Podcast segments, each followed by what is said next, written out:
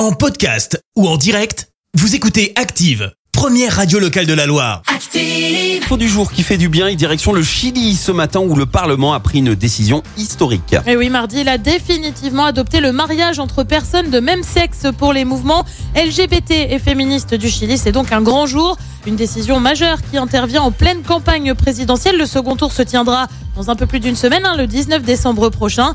Les couples homosexuels pouvaient jusqu'ici s'unir par un pacte d'union civile euh, depuis 2015, un pacte qui permet d'obtenir les mêmes droits qu'un couple marié, mais sans la possibilité d'adoption et de filiation des enfants. Si le mariage pour tous est autorisé à travers une trentaine de pays dans le monde, le Chili rejoint en Amérique latine le Costa Rica, l'Équateur, la Colombie, le Brésil, l'Uruguay, l'Argentine et 18 des 32 États mexicains. Merci, vous avez écouté Active Radio, la première radio locale de la Loire. Active.